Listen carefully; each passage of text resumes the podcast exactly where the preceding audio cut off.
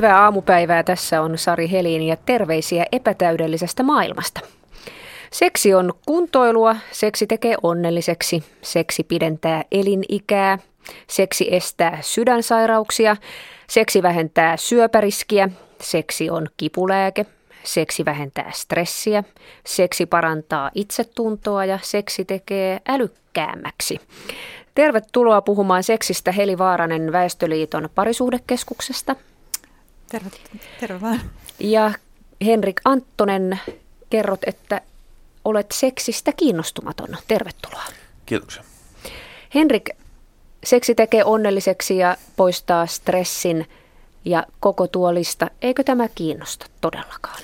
No mä tässä, mä itse asiassa kirjoitin sen tässä ylös. Ilmeisesti mulla on huono kunto, mä, on, mä en ole ollenkaan onnellinen, mä kuolen nuorena. Mulla on huono sydän, mä saan syövän, mua sattuu koko ajan, mä oon kauhean stressaantunut, mulla on huono itsetunto ja sitten mä olen vielä tyhmä. Mä, mä luulen, että näissä kuitenkin näissä tutkimuksissa siitä, siitä jää yleensä se loppuosa pois, mikä varmaan useimmat ihmiset olettaa, että siinä, siihen ei tarvitse, mikä on se, että varmaan se on näitä asioita, jos haluaa harrastaa seksiä. Mä luulen, että jos ei halua harrastaa seksiä ja harrastaa sitä silti, niin se ei aiheuta mitään näistä positiivisista, positiivisista vaikutuksista.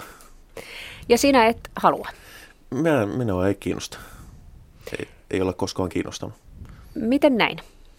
No, miten, miten nyt näin ylipäätänsä tapahtuu? Jotkut on kiinnostunut miehistä, jotkut naisista, jotkut ties mistä ei, minua ei kiinnosta mitään. Se on vaan, olemme erilaisia ihmisiä epätäydellisessä maailmassa vai miten se oli? Kaipaatko läheisyyttä tai romantiikkaa tai rakkautta? No ne on tietysti, ne on, kaikki on niin moniselitteisiä termejä, että mikä nyt sitten on millaista rakkautta. Tietysti on mukavaa, että on kavereita, onhan se tavallaan rakkautta ja on ihan mukavaa, että on vanhemmat, sekin on, sekin on rakkautta, mutta sellaista romanttista rakkautta mä en, en kaipaa. Ja sitten taas mitä läheisyys on, niin läheisyyshän voi kattaa mitä tahansa spuunaamisesta sellaisen, että lähetetään välillä tekstiviesti. Heli Vaaranen, tarvitseeko ihminen rakkautta ja seksiä? No kyllä nämä tutkimustulokset on hyvin oikeita, mitä tässä lueteltiin. Nehän tietenkin kuvaa valtavia massoja, tuhansia ihmisiä ja näistä on sitten pystytty osoittamaan, että tässä otoksessa hyvinvointi lisääntyy silloin, kun seksiä on hyvin paljon. Että nyt tässä mun keskustelutoveri tässä ilmeisesti mm, haluaa niin kuin puolustaa sellaista näkemystä, että, että voi myös valita toisenlaisen elämäntavan, mutta olisi hirveän mielenkiintoista sit kuulla, että mitä hyvää tämä, tämä, tämä elämäntapa sitten tuo. No mitä hyvää mikään elämäntapa. Yleensä jos ihmiset saa elää sillä tavalla, kun he haluavat elää, niin se tuo onnellisuutta. Että mulle se, että minä en harrasta seksiä kenenkään kanssa on yhtä normaali tila kuin heteroseksuaaliselle ihmiselle on se, että he harrastaa seksiä. Tai ylipäätänsä millekään seksuaaliselle ihmiselle. Ainakin minä, ainakin minä olen näin uutismediasta ymmärtänyt, että seksuaaliset ihmiset kovasti ovat sen perään. Sinun valintasi on sinun oma valintasi, mutta näin ei ole kaikkien kohdalla. Monissa parisuhteissa seksittömyys on puolison tekemä valinta, johon toinen puoliso joutuu. Millainen trauma se on, Heli? Se on äärettömän syvä niin kuin torjutuksi tulemisen kokemus. Ähm, siitä herää kysymyksiä tällä torjutulla, että enkö ole riittävän hyvä, eikö, eikö mun kehoni ole mitenkään haluttava, enkö minä voi millään tavalla tuottaa toiselle nautintoa. Ähm, tästä tulee tällaisia kysymyksiä ja, ja tota, tosiaan se vaikuttaa sen itsetuntoon asti. Se vaikuttaa myös omaan äm, stressin sietokykyyn, joka madaltuu tavattomasti, koska ei ole tätä luontaista tapaa ää, tota noin, niin, äm, purkaa stressiä. Seksihän on niin luontainen tapa purkaa jännitä, jännitystä ja stressiä ja, ja tota, aloittaa ikään kuin päivä taas uudelleen, kun on kaiken sen purkanut. Että ilman tätä purkausta niin elämä voi kyllä olla hyvin, hyvin harmaan näköistä. Useiden tutkimusten mukaan tämä valinta lähtee enemmän naisesta kuin miehestä. Onko tämä näin? No toki yleisempää on tämä, että nainen kieltäytyy seksistä. Sitähän on tulkittu tutkimuksissa niin, että naisella on historiallisesti perinteisesti ollut vähemmän mahdollisuuksia osoittaa valtaa, joten hän osoittaa valtaansa seksistä kieltäytymällä. Että se on seurausta siitä. Mutta toisaalta tänä päivänä me nähdään hyvin paljon psykoterapiatyössä sitä, että ihminen kieltäytyy seksistä, vaan kun hän ei, hän ei jaksa, hänelle ei ole enää hitustakaan energiaa jäljellä ja ehkä mieskieltäytyjät usein liittyvät sitten tähän joukkoon, mutta kyllä heitäkin on hyvin paljon, että minusta se on tasaantumassa, että näitä kieltäytyjiä on sekä miehissä että naisissa. Niin, täytyy nyt tietysti, minä en ole siinä mielessä seksistä kieltäytyjä, että mä olisin silleen, että mä olisin joskus kiinnostanut ja sitten, sitten mä jossain vaiheessa olisin, olisin todennut, että joo ei, ei tätä tällaista, vaan, vaan mä olen aseksuaali, eli mulla se on ihan yhtä luontainen tila kuin seksuaaliselle ihmiselle on se seksin harrastaminen, että, että siinä mielessä ei ole niinkään kysymys, niin kuin tai no, molemmat käyttää sanaa niin kuin valinta, niin ei se nyt, ei se ole sen enempää valinta omalla kohdallani kuin, kuin tosiaan seksuaalisella ihmisellä se, että ne haluaa sitä seksiä. Mainitsit tuossa Heli, että nainen ei jaksa. Mikä ajaa naisen siihen, että ei jaksa seksiä? No usein tota, nimenomaan siinä elämänvaiheessa, ja tätä mä aina ihmettelen aivan suunnattomasti itse itsekseni, että juuri siinä elämänvaiheessa, kun perheeseen tulee pieniä lapsia, niin tämä erottinen kiinnostus hiipuu sen vuoksi, että nainen saa niin paljon kosketusta ja lämpöä ja hellyyttä ja, ja läheisyyttä niistä lapsistansa, että sitten mies joutuu semmoiseen kilpailutilanteeseen. Minusta se on jotenkin, jotenkin järjetön asetelma, mutta näin näyttää hyvin usein tapahtuvan.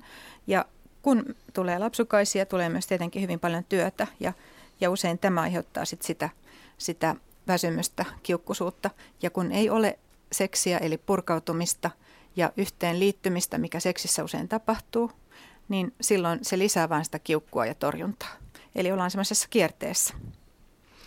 Miten sen kierteen sitten voi katkaista, jos lapset valvottavat, herätys tulee monta kertaa yössä ja, ja illat ovat aivan, vanhemmat ovat rättiväsyneitä sohvan nurkassa, eivätkä, eivätkä jaksa kerta kaikkiaan edes ajatella, että siinä on se toinen ihminen, niin onko siihen mitään lääkettä olemassa? No, tänä päivänä puhutaan sellaisesta asiasta kuin seksin arvostaminen, eli arvostaa sitä seksiä omassa elämässä yhtä korkealle kuin ruoka, juoma, ilma, vesi, lämpö. Eli se on yksi meidän hyvinvoinnin peruselementti mutta se ei vaan itse itsestään muistuta, muistuta välttämättä, ellei me itse pidetä sitä arvossa ja pidetä sitä tärkeänä ja korkealla siinä parisuhteessa. Silloin se alkaa hiipua. Kun seksiä taas toisaalta arvostetaan, se pysyy kartalla, se pysyy meidän mielessä, se pysyy puolisoiden välisessä flirtissä, se pysyy heidän katseissaan, heidän sanoissaan. Silloin se pysyy elävänä. Ja, ja tota, sen tuoma äm, hyvinvointi on aivan suunnatonta. Esimerkiksi Jung, Carl Jung hän sanoi, että se mikä kahta ihmistä yhdistää on loppujen lopuksi orgasmi. Eli näin pelkistetysti. Ja tota, jos ei pariskunnan välillä ole tämmöistä yhdentymistä, tämmöistä, tämmöistä tunnetta sitoutumisesta yhteen, niin silloin se harmaa arki voi todella olla hyvin, hyvin niin kuin väritöntä ja, ja raatamisen makuista. Muistutetaan tässä kohtaa kuuntelijoita siitä, että voitte osallistua kommentoimalla tai kysymyksiä lähettämällä tähän lähetykseen Yle Radio 1 nettisivulla olevan lähetysikkunan kautta. Ja takaisin tuohon harmaaseen arkeen. Miten ajoissa ihmiset hakevat apua harmaaseen arkeensa, esimerkiksi juuri teiltä sieltä Väestöliiton parisuhdekeskuksesta? No Tähän asti mä sanoisin, että aivan liian myöhään. Siitä on ollut myös tota, amerikkalaisia tutkimuksia, että jopa kuusi vuotta liian myöhään haetaan tämmöiseen parisuhteen vieraantumiseen apua.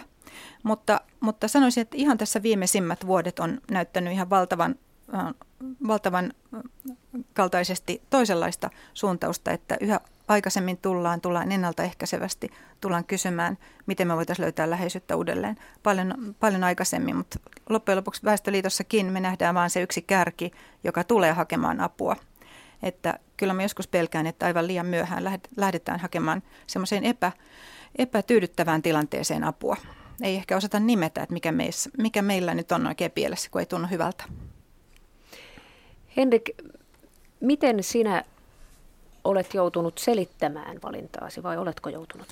No kyllä, sitä joutuu selittämään. Mä myöskään juo alkoholia. Se on itse asiassa aika pal- samanlaista, että täytyy selittää, no miksi sä et juo alkoholia? No kun se ei maistu hyvältä. Miksi et harrasta seksiä? No kun ei kiinnosta. Ö, onko, onko tämä nyt sitten pakko? Ja tämä on, tämä on jännä tässä, kun kuuntelin, kuuntelin näitä kommentteja, niin tämä jännä puoli, että meillähän on tällä hetkellä yhteiskunnassa, meillä on, meillä on tavallaan on kauheasti kahta viestiä seksuaalisuudesta, että toisaalta, toisaalta sitä painotetaan, että se on tärkeä ja t- hieno asia ja että ihmisiä yhdistää se kauheasti. Ja sitten taas toisaalta, toisaalta puhutaan yliseksuaalisoituneesta yhteiskunnasta ja, ja siitä, että se on hyvin epätervettä se määrä ja tapa, mikä sitä seksuaalisuutta on, on meillä ilmassa, niin näin niin kuin ulkopuolisena koko aiheesta, niin sitä aina katsoo vähän silleen, että öö, eikö, eikö tähän nyt jotain niin kuin järkeä saisi tähän hommaan ja silleen niin kuin jotain, että tässä niin kuin tuntuu samaan aikaan puhutaan siitä, että seksi on huonoa ja sitä ei ole tarpeeksi ja sitten sitä on liikaa ja joka paikassa ja silleen, että eikö, eikö tässä nyt olisi jonkinlainen niin kuin looginen yhtymäkohta jossain. Mm. Mä sanoisin, että me puhutaan joko yhteiskunnasta tai sitten me puhutaan siitä parista. Mm. Eli yhteiskunnan tasollahan nähdään kyllä semmoista yliseksuaalisoitumista. Um, mutta loppujen lopuksi se tekee aika vähän sille parille, joka keskenään miettii, miten me saadaan toistemme läheisyyden nälkä tyydytettyä. Ja voi muuten olla, että esimerkiksi mm, henkilö, joka on päättänyt kieltäytyä seksistä, tai, tai Anna, anteeksi, mä sanoin taas päättänyt, joka, jonka valinta ei, sä et halua, että mä puhun edes valinnasta, joka on aseksuaalinen, siis joka ei ole seksuaalinen olento, niin kenties hänellä on helpompaa sitten um, olla näissä olosuhteissa, koska hänellä ei ole sitten, hän ei ruokista kaipuutaan. Mutta kun kaksi ihmistä on yhdessä päivittäin, he näkee toisensa. He näkee toisistaan joko, joko kaipuun tai he näkee, minulla ei ole sinuun kaipuuta. Ja tämähän on se järkyttävä tunne, jonka moni joutuu kokemaan omassa suhteessaan, että kumppani viestittää silmillään, minulla ei ole sinun kosketukseesi kaipuuta.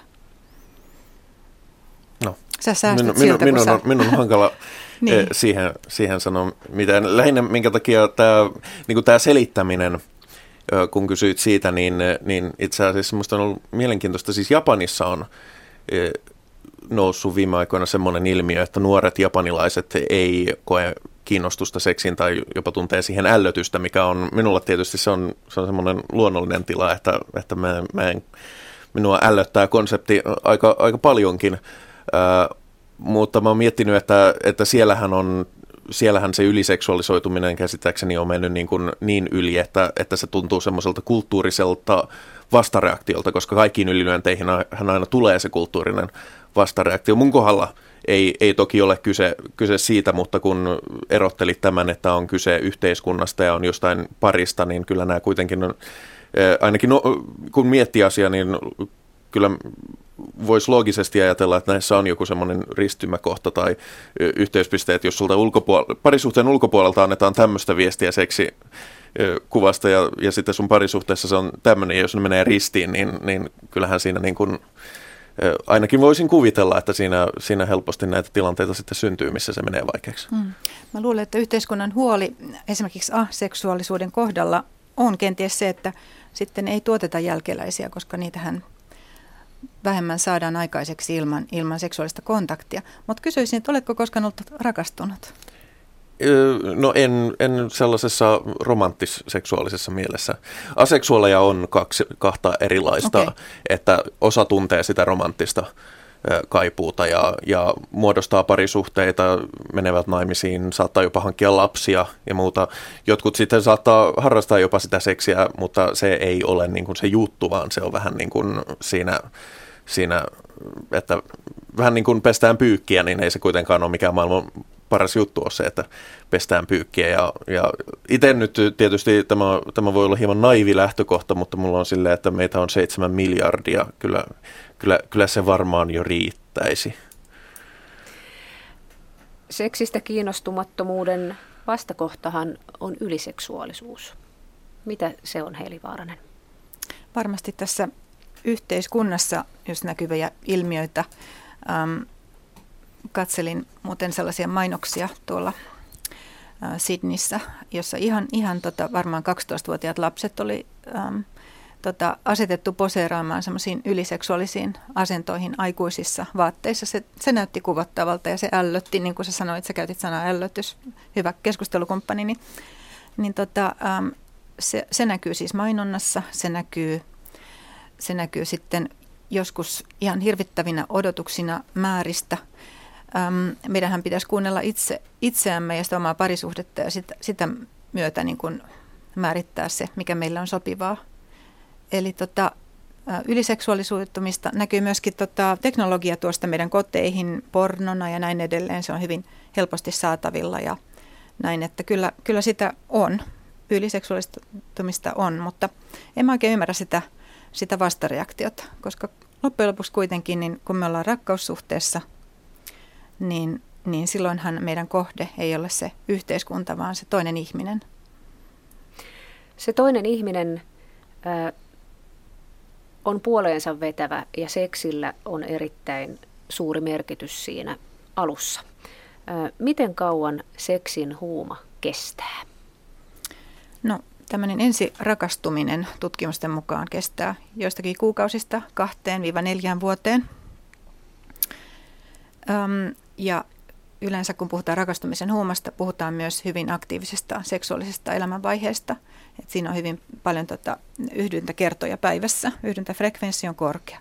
Niin yleensä heillä, jotka aloittaa seurustelun, niin se frekvenssi on korkea ja tota, ä, sitten siitä, siitä se alkaa muuttua. Ja mun mielestä just siinä, siinä kohtaa, kun parisuhde alkaa muuttua, kenties se kiihko alkaa vähän rauhoittua, niin silloin pitäisi minun mielestäni tulla tämän seksin arvostuksen voimakkaasti mukaan kuvaan, että me ei unohdeta toinen toistemme erilaisia tarpeita. Aina kun on kaksi ihmistä, voidaan olla aika varmoja siitä, että meillä on kaksi erilaista tarvetta läheisyyteen, yhteenliittymiseen, rakkauden tunnustuksiin, kaikkeen lämpöön.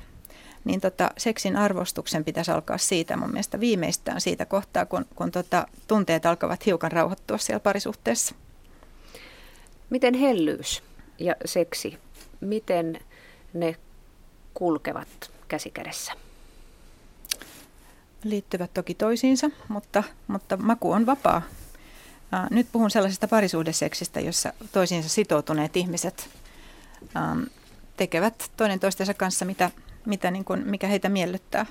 Että, että varmaan on variaatioita näissä, näissä tota rakastelukerroissa, on, on nopeampia ja, ja on sitten pidempiä harjoituksia. Ja, ja joskus mä oon sanonut leikkisästi tuolla pariterapiahuoneessa, että, että pikkulasten, pikkulapsiperhe seksissä ei jaeta tyylipisteitä. Että se on hienoa, että jos me voimme toinen toisillemme suoda sen hyvän, hellän hetken, vaikka nopealla nopealla tota noin, niin toiminnalla jossain komerossa, niin hienoa.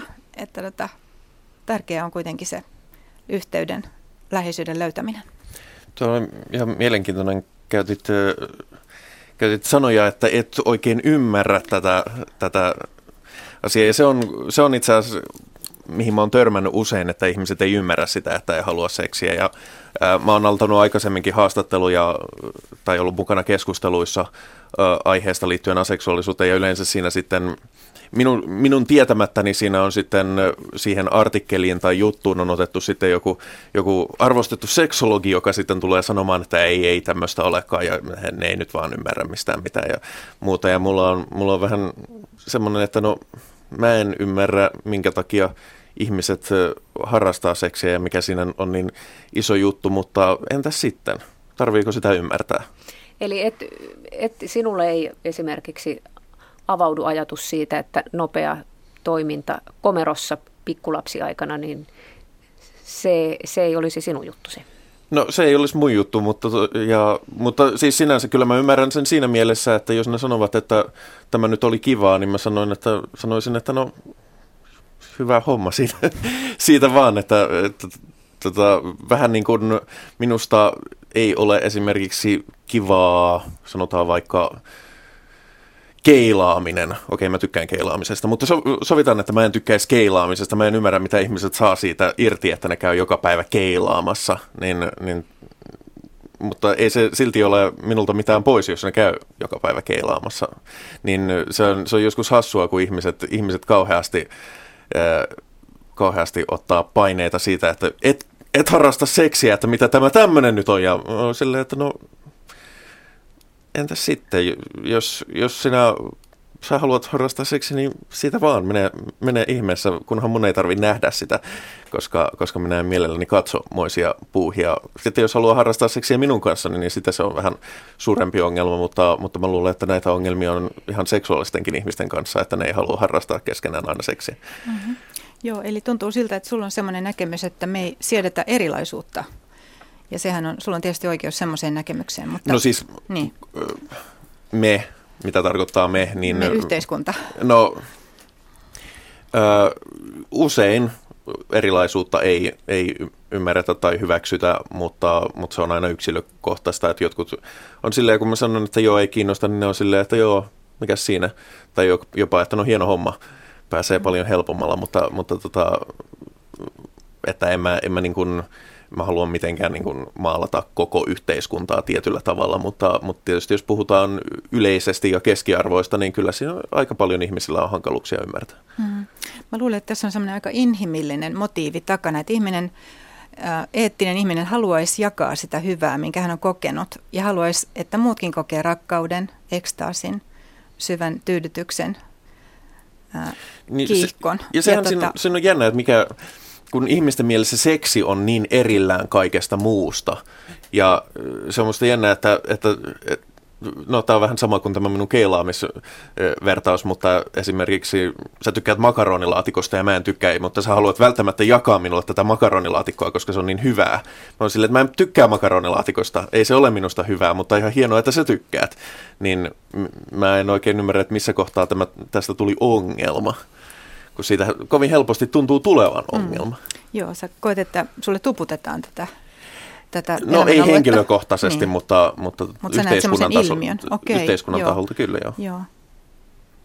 Otetaan tähän väliin tuolta kuuntelijakommentti, nimimerkki Kultainen Keskitie kommentoi Yle Radio yhden lähetysikkunan kautta tällä tavalla, että kohtuus kaikessa. Ihminen voi elää onnellista elämää hyvin ilman seksiäkin, jos esimerkiksi ei ole parisuhteessa. Ja Heli Vaaranen, millainen itsehoidollinen asia seksi on? Niin, itsehoidollinen sillä tavalla, että mehän kaikki voidaan saavuttaa oma nautinto omassa masturbaatiossa esimerkiksi. Ja sillä tavalla pitää, pitää itsemme niin vireinä sen, sen tota, sen elämän alueen kannalta. Mutta äm, itse tunnen ehkä paremmin tämän äm, konseptin seksin itsehoito parisuhteessa ja silloin, silloin tarkoitan sitä, että sitä täytyy houkutella osaksi omaa elämää, jolloin se tulee osaksi omaa elämää. Mä ajattelen sitä, että, että me voimme lukea vaikka erottista kirjallisuutta puolisolle joskus. Me voimme kirjoittaa toisillemme erottisia runoja. Me voimme käyttää flirtta, flirttailun keinoja omaan puolisoon ja tällä tavalla hoitaa tätä suhdetta, jotta se pysyy erottisena. Ja, ja tota, nyt mun, mun keskustelukumppani tässä katsoo, että mitä järkeä tuossa on ja vähän niin kuin pudistelee en, päätään. En ollenkaan. Äm, ja mä, mä haluan sillä vaan ilmaista sitä, että hoitamalla tätä elämän aluetta se ei hiivu nurkkaan tota noin, niin tämmöiseksi pölypalloksi, vaan se tulee yhdeksi tärkeäksi elämä, elämän alueeksi, niin kuin, niin kuin mä sanoin tuossa alussa, niin kuin vesi, ilma, nukkuminen, syöminen, sosiaaliset suhteet. Että se on ihan yhtä tärkeää, kun me pidetään sitä elossa vähän niin kuin kiusottelemalla, houkuttelemalla. Joo, ja en, en tosiaan sitä yhtään. Mä, mä, mä tässä lähinnä minua rupesi huvittamaan, kun sanoit tämän, tämän kirjoittamalla eroottisia runoja. Mä oon kirjoittanut eroottisia tarinoita, jotka, jotka saavutti valtavan hyvän suosion, ja mua vaan rupesi huvittamaan se, että niin, että kyllä, kyllä näitä asioita joskus voi, voi feikatakin aika ilmeisen uskottavasti. Mm-hmm. Niin. Mm-hmm.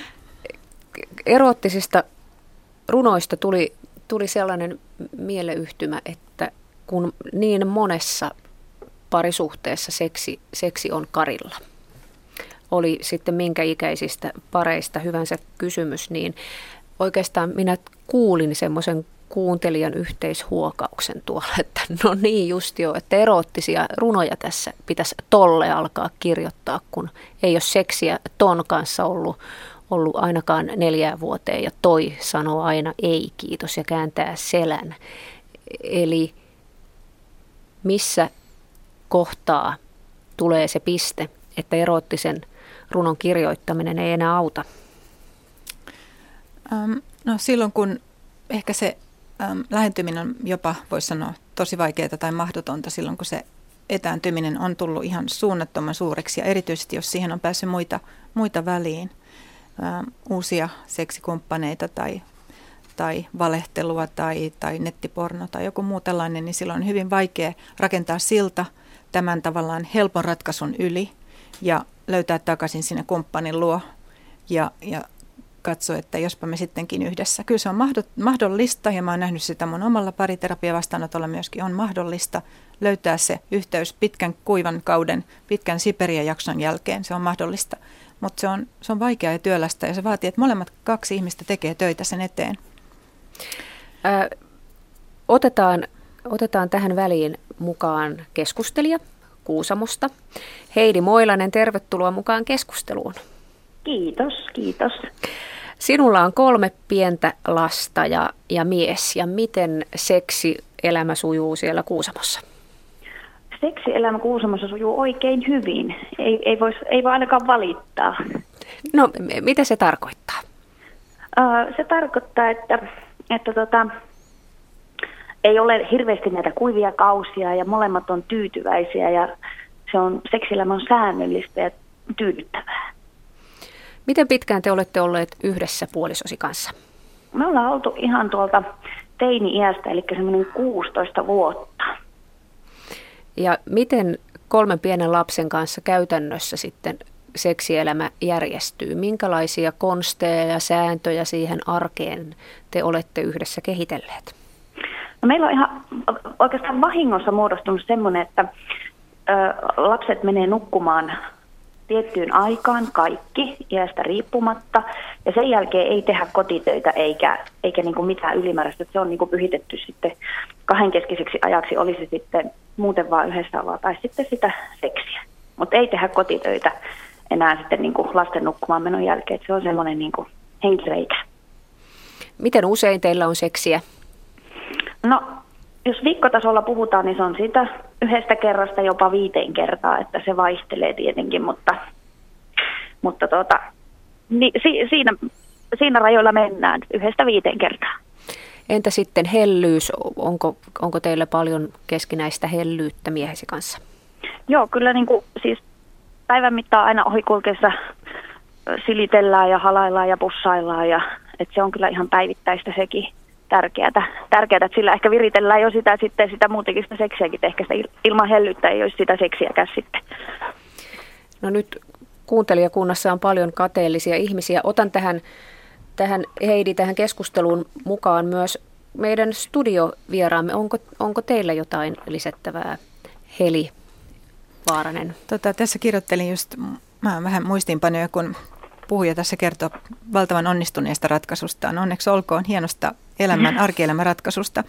Mutta tota, kirjoitin tänne näin, että, että nautinto huippu toteutuu. Eli sillä tavalla se motiivihan löytyy siitä, että edellinen kerta oli hieno ja me päästiin huipulle. Ja silloin me halutaan tehdä taas uudestaan sama mm-hmm. aika pian. Miten, miten sitten, äh, miten koet tässä lapsiperhemaailmassa maailmassa sen, että miten yleinen tämä teidän elämäntapanne on vai oletteko te poikkeus? No en mä usko, että me hirveän iso poikkeus ollaan ainakin mitä niin omien ystävien kanssa jutellaan, että, että tuota, mutta se vaatii ehkä semmoisen tietoisenkin ratkaisu, että kuinka tärkeää se yhdessäolo ja seksikin on. Et toiset osaa pistää sen syrjään tai haluaa pistää sen syrjään pikkulapsi ajaksi ehkä sillä, että se ei ole sillä asteikolla ylhäällä, mutta meillä se on kyllä ihan niin kuin tietoisestikin se on meille molemmille tärkeä osa-alue.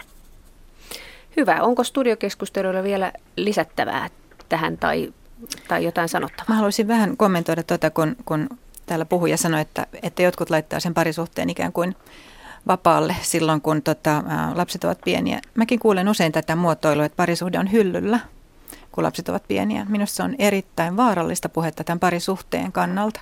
On tosi, tosi paljon vaikeampaa rakentaa sitä, mikä on hajonnut pirstaleiksi, kuin, kuin ylläpitää. Ja mietin ihan, ihan tätä tätä metaforaa, että parisuuden hyllyllä, että siellä on joku hirveän pölyinen kenkalaatikko, joka sitten otetaan kuuden, seitsemän vuoden päästä takaisin alas pölyisenä ja keltaisena ja kamalana. Että, että kyllä mä todella suosittelen sitä, niin kuin tässä puhujakin sanoi, että, että se, on, se eräs valinta on pitää sitä arvossa tätä elämänaluetta ja pitää sitä elävänä.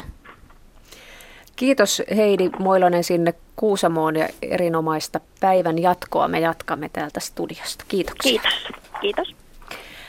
Niin, lapsiperheaika on yksi seksielämän haasteajoista, mutta on muitakin, eikö vain? Joo, on muita vaiheita, esimerkiksi ähm, tyhjän pesän vaihe. Tyhjän pesän vaihe, kun lapset ovat sitten yhtäkkiä aikuisia, lähtevät kotoa, niin siinä tulee semmoinen helposti hyvin perheorientoituneille henkilöille semmoinen rytmin hajoaminen. Ähm, ei oikein tiedetä, mitä tehdä ja miten poimia tosiaan sieltä hyllyltä tai jostakin maton alta parisuhde, joskus näin käy. Ja tota, mm, se, on, se on vaikea. Sitten erilaiset tällaiset siirtymävaiheet, esimerkiksi eläkkeelle jääminen, niin tota, voi tuntua semmoiselta, että muualtakin niin kuin intoa lähtee muiltakin elämänalueilta, että se voi olla hankala vaihe, mutta sitä me aina Väestöliitossa sanotaan, että, että kyllä hyvä seksuaalisuus voi jatkua läpi elämän, ei sille ole päätepistettä. Se voi muuttaa muotoaan ja siihen voidaan tarvita vähän jonkinlaisia pieniä apuvälineitä ja juttujakin ihan kaikin mokomin. Ja niitä täytyy omalta lääkäriltä kysyä, mutta että tämmöinen terveyttä ja hyvää vointia tuottava toiminta voi jatkua ihan läpi elämän.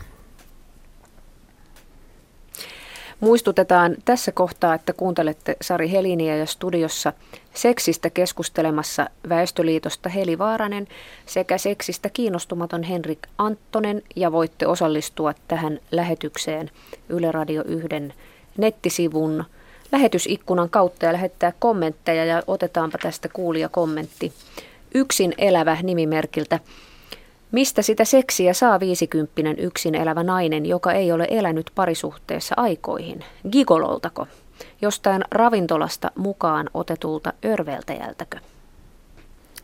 Niin, no mä en, mä en suosittele ravintola-örveltäjiä, enkä ole ikinä kyllä tota noin, tykännyt ravintoloista. Muuten Henrik mainitsi, että hän, hänkään ei ole tämmöinen juhliaveikko. Niin tota, um, siis mä, mä oon aina sitä mieltä, että kun ihminen tahtoo tulla nähdyksi, hänen täytyy olla esillä ja hänen täytyy harrastaa ja lomoutua jostain asiasta ja harrastaa kiihkeästi jotain juttua ja tuoda maailmalle julki, mitä hän rakastaa ja mistä hän tykkää ja mitä hän osaa. Mä en tiedä ja, ja mä en voi uskoa sellaista, että joku ei voisi kokea mitään elämän intohimo, vaan että jostain se löytyy, jostakin jutusta. Mä jopa uskon näin, että Henrikkin löytää vielä rakkauden tässä no, siis, aikana. No siis yksi, mitä mä oon kuunnellut tästä keskustelun sävystä ja sun kommenteista aika paljonkin, mikä on, että ihmiset, mainitsin aikaisemmin seksologit, jotka, jotka puhuu tästä ja sullakin, sulla selkeästi on niin kuin, tämä on ammatillinenkin asia, tämä. Ja aina, aina tulee tila, vastaan tilanteita, että jos seksielämä ei toimi, niin se, ei, niin se on jonkinlainen ongelma. Mä ymmärrän, että siinä helposti niin kuin menee siihen moodiin, että, että se on aina ongelma, mutta, mutta se mitä mä kaipaisin enemmän ihmisiltä, että sitä hyväksyntää, että se ei aina ole ongelma. Mulle vakituinen seksi olisi ongelma, koska mä en halua sitä harrastaa ja se ällöttää mua todella paljon. Joten, joten tämä niin kuin lähtökohta, mihin mä oon törmännyt, en nyt saa sitä suoraan sulta toki, mutta on, on törmännyt ja saanut sitä ihmisiltä, että, että kauhea tilanne, että, että sua pitää auttaa ja ja vaikka nyt sitten jotain lääkkeitä nappasit tästä, niin sitten, sitten rupeaa homma toimimaan. Ja mä oon silleen, että no kun mm. Tämä nyt oikeasti ei ole ongelma, kun itse asiassa tämä on hirvittävän, hirvittävän mukava tilanne, että, että mulla ei koskaan tule olemaan tilannetta, että jaa, että olen asunut pitkään yksin, että mistä sitä seksiä nyt sitten saa, koska, koska se on niin kuin silleen, että no ei, ei kaipaa. Ja siitä niin kuin väänväkisin ongelman tekeminen – johon jotkut ihmiset syyllistyy, joskus ammatin puolesta, joskus ihan henkilötasolla, niin, niin siihen, siihen kaipaisi vähän enemmän sellaista ymmärrystä, että me ollaan, me ollaan tässäkin suhteessa hyvin erilaisia. Joo, tota, toki se on kunnioitettavaa, että joku esimerkiksi tekee sen ratkaisun, että esimerkiksi elää yksin ja jos vaikka rakastuu, niin kääntyy hänestä pois ja jättää hänet taakseen ja, jatkaa elämänsä yksin. Silloinhan aseksuaalisuus on todella sun yksityinen asia, mutta jos sä vaikka rakastut naiseen ja hän haluaa sun kosketusta ja hän haluaa kokea sut ihmisenä täydellisesti, hän luultavasti toivoisi, että sä olisit oikeasti hänen kanssaan. No, se on, se, on, se on kovin hypoteettinen tilanne ja en, okei, okay, olen vasta täyttämässä 30 kohta puoliin, että, että vaikka meidän suussa onkin taipumuksena kuolla, kuolla kauan ennen 70, niin on mulla tässä silti, pitäisi olla ainakin puolet elämästä edessä, ellei nyt mitään onnettomuuksia tai odottamattomuuksia tapahdu, mutta, mutta tosiaan tilanne on niin kovin, kovin, kovin hypoteettinen, että, että tämä on vähän sama kuin mitä tekisit, jos yht, yht, niin kuin heteroseksuaaliselle ihmiselle sanoisi, mitä tekisit, jos yhtenä päivänä huomaisit olevasi homo. No, öö, mä luulen, että kovinkaan monelta ei tule vastaus hyllyltä. Ää, seksi ja tunteet. Tarvitaanko turvallinen tunneside siihen, että seksi on hyvää? Kyllä tarvitaan muuten. Yksi eroottisimmista tunteista naiselle erityisesti on turvallisuus. Turvallisuus, luottamus parisuhteeseen, luottamus siihen kumppaniin ja luottamus siihen, että parisuhde jatkuu. Nämä on kaikki sitä seksuaalisuutta edistäviä tunteita. Mitä se turvallisuus parisuhteessa tarkoittaa? Mitä nainen tarvitsee kokeakseen itsensä turva, turvassa olevaksi? Hän tarvitsee tunteen siitä, että hän on puolisolleen tärkeä ja hän tarvitsee myös sanoja. Minusta meillä, meillä on hiukan sellaista vaikeutta meillä suomalaisissa parisuhteissa, että ei riittävän usein kerrota, että sä oot mulle tärkeä. Ne on nämä pienet, pienet, pienet sanat, jotka on valtavan tärkeitä ja jotka edistäisivät sitä luottamusta ja turvaa myös siinä erottisessa suhteessa saman puolison kanssa. Mutta nainen tarvitsee sen tunteen, että hän on tärkeä ja hän on ainoa ja hän on ykkönen. Vaikka, vaikka elämä vie ja on kaikenlaisia kiireitä ja, ja näin edelleen, niin ei nainen koe itseään seksuaaliseksi, jos hän kokee tulevansa kakkoseksi jonkun muun asian jälkeen, vaikka keilaamisen. Ja nainen kaipaa sen arjen huomioon, huomion ottamisen, että se puoliso jakaa sen arjen. Näinkö se menee? Joo, eli naiselle sekin on hyvin eroottista ja tästähän on tullut aika tuoreita tutkimustuloksia, että naiselle on eroottista, kun mies tiskaa. Mutta se ei ole niin yksinkertaista, vaan kyse on siitä, että nainen kokee turvaa ja arvostusta ja oman kodin arvostusta, kun hänen puolisonsa osallistuu.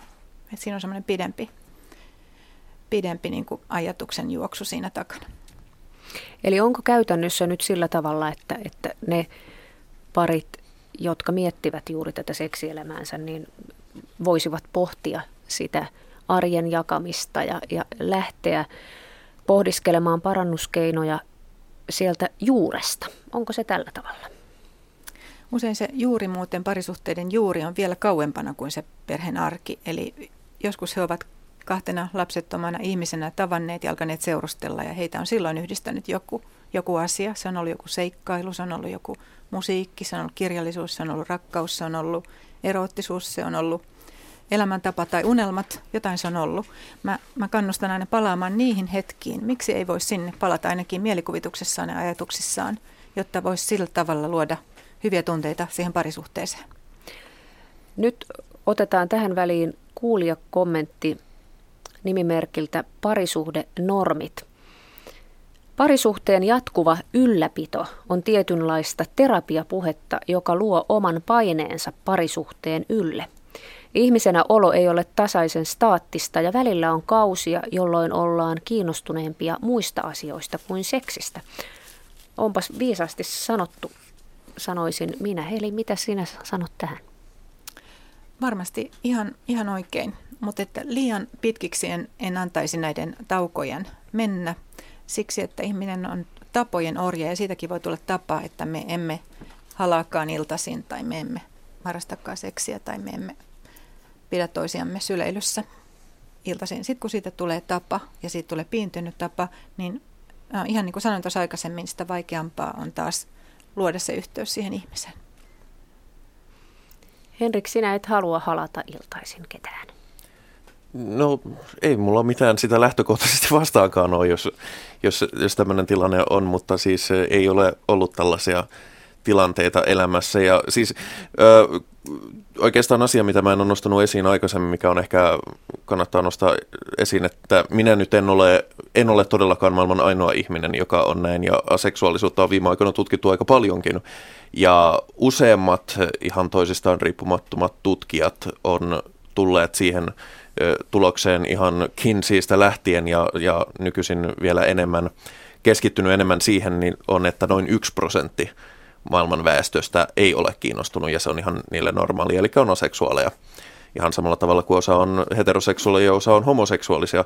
Ja mulla on se, että mä en, mä en ota kauheasti kantaa, eikä mulla ole kiinnostusta ottaa kantaa toisten, toisten seksielämään. Sen takia mulla ei ollut niin tähän soittajankaan tilanteeseen kommentoitavaa, mutta se mitä mä joskus välillä seuraan vähän huolestuneena justiin seksologien ja muiden asiantuntijoiden joukossa on se, että tätä ei ole millään tavalla otettu huomioon, että, että lähdetään aina siitä, että jos sulla ei ole seksiä, niin se on ongelma. Ja mä tiedän tapauksia, jotka on, jotka on niin kuin olleet hyvinkin psykologisesti rikkinäisiä, koska ne on vasta viisikymppisenä, kun internet on tullut tullut niin kuin ajankohtaiseksi asiaksi ja oikeasti pystynyt ottamaan toisiin kaltaisiinsa ihmisiin yhteyttä, niin on, on saattanut olla kovinkin syviä psykologisia traumoja siitä, että tavallaan on, koska yhteiskunta ja joskus jopa asiantuntijat on niin kuin painostanut siihen, että ei kun sitä on pakko olla. Ja sitten jossain vaiheessa, sitten kun asiasta on tiennytkin, niin, niin yhtäkkiä on silleen, että ei kun minä olenkin aseksuaali, ja tämä on ihan loogista, ja sen jälkeen onkin, onkin paljon helpompi olla ja paljon, paljon mukavampaa, niin, niin haluaisin, että tätä se otettaisiin huomioon enemmän, koska se kuitenkin on, on tässä vaiheessa, se ei ole mikään muoti-ilmiö, vaan se on ihan, se on ihan tieteellinen fakta. Mm. No, tota, ähm, myönnettäköön, myönnettäköön. Eli tota, aseksuaalisia on aina ollut, heitä tulee aina olemaan. Ähm, ehkä ennen muuten yhteiskunnassa oli helpompaa, että sellaiset henkilöt saattoivat sitten jäädä vanhoiksi pojiksi tai naimattomiksi naisiksi ja se oli täysin arvostettavaa ja näin, näin edelleen. Siihen ei puututtu tai kyselty, mutta nyt mä luulen, että tässä tämä yhteiskunta on tullut aika voimakkaasti, että paljon kysytään ja jopa painostetaan, että missä sun parisi on. Ehkä siksi, että tänä päivänä perhe on yksi niitä kaikkein arvostetuimpia asioita ihmisen elämässä. Tämä on tullut niin meidän arvostustutkimuksissa esiin. Ja tota, silloin, silloin tällaisia kysymyksiä voi tulla ihan siis isovanhemmilta ja, tai potentiaalisilta isovanhemmilta, vanhemmilta, ystäviltä ja näin edelleen, että, että haetaan, haetaan tätä statusta. Mun isovanhemmat on kaikki kuollut. Tämä, on, tämä, niin, niin, niin. tämä meni helposti. Niin, niin. Pitääkö Heli seksiin ryhtyä, vaikka ei haluaisi? Jos ajatellaan vaikkapa pitkää liittoa, jossa toinen haluaa ja toinen ei halua. No, musta ainakin pitäisi selvittää, että mistä se johtuu se haluttomuus ja, ja kuinka, kuinka syvää ja vakavaa se on. Täytyy muistaa, että jos liitossa yksi tosiaan kieltäytyy hellyyden antamisesta, niin se on toiselle todella kova paikka ja hänen itsetunnolleen ja hänen voinnilleen todella, todella vaikea asia. Että tota, pitäisi ainakin selvitellä, että mistä on kyse ja, ja mitä sen takana on. Että se ei ole sellainen tila, missä kaksi ihmistä voi olla onnellisia. Aseksuaaliset ihmiset hän usein valitsevat sen elämäntavan, että he asuvat sitten yksin. He elävät yksin. Heihin ei kohdisteta sellaisia toiveita kuin, että halaa mua, pidä mua kiinni, on mun kanssa. No se riippuu ihan yksilöistä. Tämä on niin. itse asiassa yksi asia, missä, missä se, että internetin myötä aseksuaaliset ihmiset on ruvennut verkostoitumaan ja on, siitä on enemmän tietoa myös muualla kuin internetissä, niin se on se on ollut hyvinkin iso asia, koska se on silloin kun ihmiset on tietoisia siitä, niin ihmiset, vaikka, vaikka romanttiset aseksuaalit voi niin kuin jo lähtövaiheessa siinä, jos ne ovat luomassa parisuudetta toiseen ihmiseen, niin oikeasti voivat niin kuin iskeä faktalla naamalle, että, että t- tässä nyt ei ole kyse sinusta ja, ja tämä nyt ei ole kyse siitä, että olet niin ruma ja ällöttävä, vaan, vaan että nyt on niin kuin oikeasti kyse tästä. Ja se, kun mainitsit, että ennen tämä oli ehkä helpompaa, mitä mä oon kuullut vanhemmilta ihmisiltä, niin se ei ole ollut helpompaa justiinsa sen takia, että monet on sitten kokeneet, että se on vähän niin kuin pakko lähteä siihen, siihen mukaan. Ja sitten, sitten sitä on, tiedän ihmisiä, jotka on hyvinkin henkisesti rikkinäisiä sen takia. Ja se, se, on, se on jotenkin ikävää, koska, koska se, on, se on toisaalta ihan ymmärrettävää. Jos ei tiedä, että tämmöinen vaihtoehto on olemassa, niin sitten sitten tota noin, tai ei se nyt ole vaihtoehto, mutta siis sillä tavalla tämmöinen asia on olemassa. Saanko mä kysyä Henrik sulta todella ääliömäisen tyhmän kysymyksen? Kuinka paljon tässä aseksuaalisuudessa on kyse ujoudesta? Kuinka paljon heteroseksuaalisessa suudessa on kyse ulospäin suuntautuneisuudesta? En tiedä, mä kysyin ekaksi. Me ei ehkä saada, saada tähän vastausta. Et, siis, mä en, mä en koskaan, vaikka multa kysyy minkä tahansa kysymyksen aseksuaalisuudesta, niin mä en koskaan pahastu, koska mä en ota sitä henkilökohtaisesti. Ja, ja tota, no, mun mielestä keskustelu on vaan hyvä asia, mutta mä oon, mä oon yleensä sanonut nyrkisääntönä, että siis aseksuaalisuus on monella tavalla tällä hetkellä samassa asemassa kuin homoseksuaalisuus oli 10-20 vuotta sitten, että se oli ongelma, se täytyy korjata, se, se johtui jostain, se, siihen, siihen täytyy ottaa jotain kantaa, sitä täytyy selitellä mitä tahansa, niin mulla on, mulla on semmoinen, mä oon yleensä antanut nyrkkisäännön, että, että jos sanoo jotain aseksuaalisuudesta tai aseksuaalille, niin korvaa sanan aseksuaali sanalla homoseksuaali. Jos se on loukkaavaa homoseksuaalia kohtaan, niin se on yleensä loukkaavaa silloin aseksuaaliken kohtaan. Ja, mutta, mutta kuten sanottu, minä nyt en ole koskaan katsonut tarpeelliseksi pahastua, koska yleensä ne kysymykset ei ole pahassa tarkoituksessa tehtyjä ja, ja mä olen ottanut vähän niin kuin itselleni semmoisen myöskin valistavan henkilön roolia, että, että ei, ei nämä asiat ainakaan sillä tuu ihmisille selvemmäksi, jos niistä ei puhu tai jos loukkaantuu aina, kun niistä kysytään. Kysymisestä sen verran, onko meillä seksiapua tarpeeksi helposti saatavilla – esimerkiksi perusterveydenhoidossa? Saako ihminen apua? Ei riittävästi perusterveydenhuollossa, että onneksi on, on esimerkiksi järjestöt, joissa sitten tarjotaan, esimerkiksi Väestöliitossa tarjotaan seksuaaliterapiaa ja, ja toisaalta Henrik tässä mulle, mulle kovasti painottaa, että kyse ei ole ongelmasta, mutta että jos, jos tota, henkilö on parisuhteessa ja hän ei pysty toisen, toisen toiveeseen vastaamaan, niin silloinhan se on sen toisen henkilön syvä yksinäisyyden tunne ja vaille jäämisen tunne, joka täytyy kohdata. Um, sitten on, on tietenkin myös ujoudesta kärsiviä henkilöitä, jotka haluaisivat solmia seksuaalisuhteen, mutta he eivät pysty. Ja he voivat sitten tulla seksuaaliterapeutin juttu sille ja keskustella, keskustella ja saada ehkä apua. Ja siis tässä mennetään, että siis mulla, minulla ei ole mitään henkilökohtaista ristiretkeä siinä, että älkää ihmiset harrastako seksiä, vaan, vaan totta kai jos ihminen haluaa harrastaa seksiä, mutta ei pysty tai ei sitä saa, niin se on ongelma, johon, johon täytyykin saada apua, että mä en missään nimessä ole, mä en ole tässä niin kuin, mä en ole tässä vasta-argumentoijana mihinkään näihin, näihin asioihin. Haluaisin äh, kuulla sellaiset pikakonstit, jos pikakonsteja missään elämäntilanteessa on ylipäänsä olemassakaan, mutta mistä parin kannattaisi aloittaa, jos seksi on suhteessa hiipunut? Heli. Mm. No, ehkä voisi aloittaa siitä oman itsen herättelystä. Eli jos, jos itse ei, tämä on muuten tutkimustulos, että jos itse, tätä on puhunut Osmo Kontula meiltä Väestöliitosta, meidän seksologi, tutkija, tutkimusprofessori, että jos nainen ei tunne itseään naiseksi ja mies mieheksi, niin sitten varmaan se heijastuu sinne parisuhteen puolelle haluttomuutena Eli henkilö voisi itse aloittaa itsestään sillä tavalla, että tunnenko itseni naiseksi, tunnenko itseni mieheksi, mitä, mitä sille voisi tehdä, mitä minussa on nyt tällä hetkellä niin, niin äh, jäätynyttä, että mä en päästä sitä ulos, minkälainen feminiini tai maskuliini ominaisuus minussa on tällä hetkellä jäätynyt. Ja lähteä sitä, sillä tavalla sitä selvittelemään. Varmaan keskustelu olisi hyvä oman terapeutin kanssa, äh, että mitä, mitä puolia itsestään on asettanut sivuun – voidakseen olla henkilö, jolla ei ole seksielämää. Sitä voisi aloittaa sieltä oman tarkastelun puolelta. Ja sitten kun se on päässyt vauhtiin se, se oma ymmärrys, niin sitten alkaa houkutella tätä ominaisuutta takaisin omaan elämään. Houkutella omilla keinoilla. Mitä sellaisia arjen ratkaisuja, ihan semmoisia käytännön asioita ihminen voisi tehdä, jotta hän voisi kohdata puolisoaan ihmisenä enemmän? No meillä on ainakin tanssiin kutsu käytössä, tanssiin kutsu lauantaina ruokapöydän ympärillä.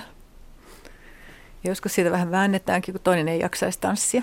Mutta, mutta tota, mun, mun ristiretki on se, että, että elämään voidaan, voidaan saada hyviä asioita omalla aktiivisuudella. Ja se, tämä tanssiin kutsu on yksi, yksi, yksi keino. Ja tota, se luo naurua, kosketusta, läheisyyttä, sanoja, uudenlaisen asetelman. Eli aina sellaiset jämähtäneet asetelmat on tosi, tosi niin kuin kylmiä parisuhteessa. Et mikä vaan rikkoo sitä pintaa.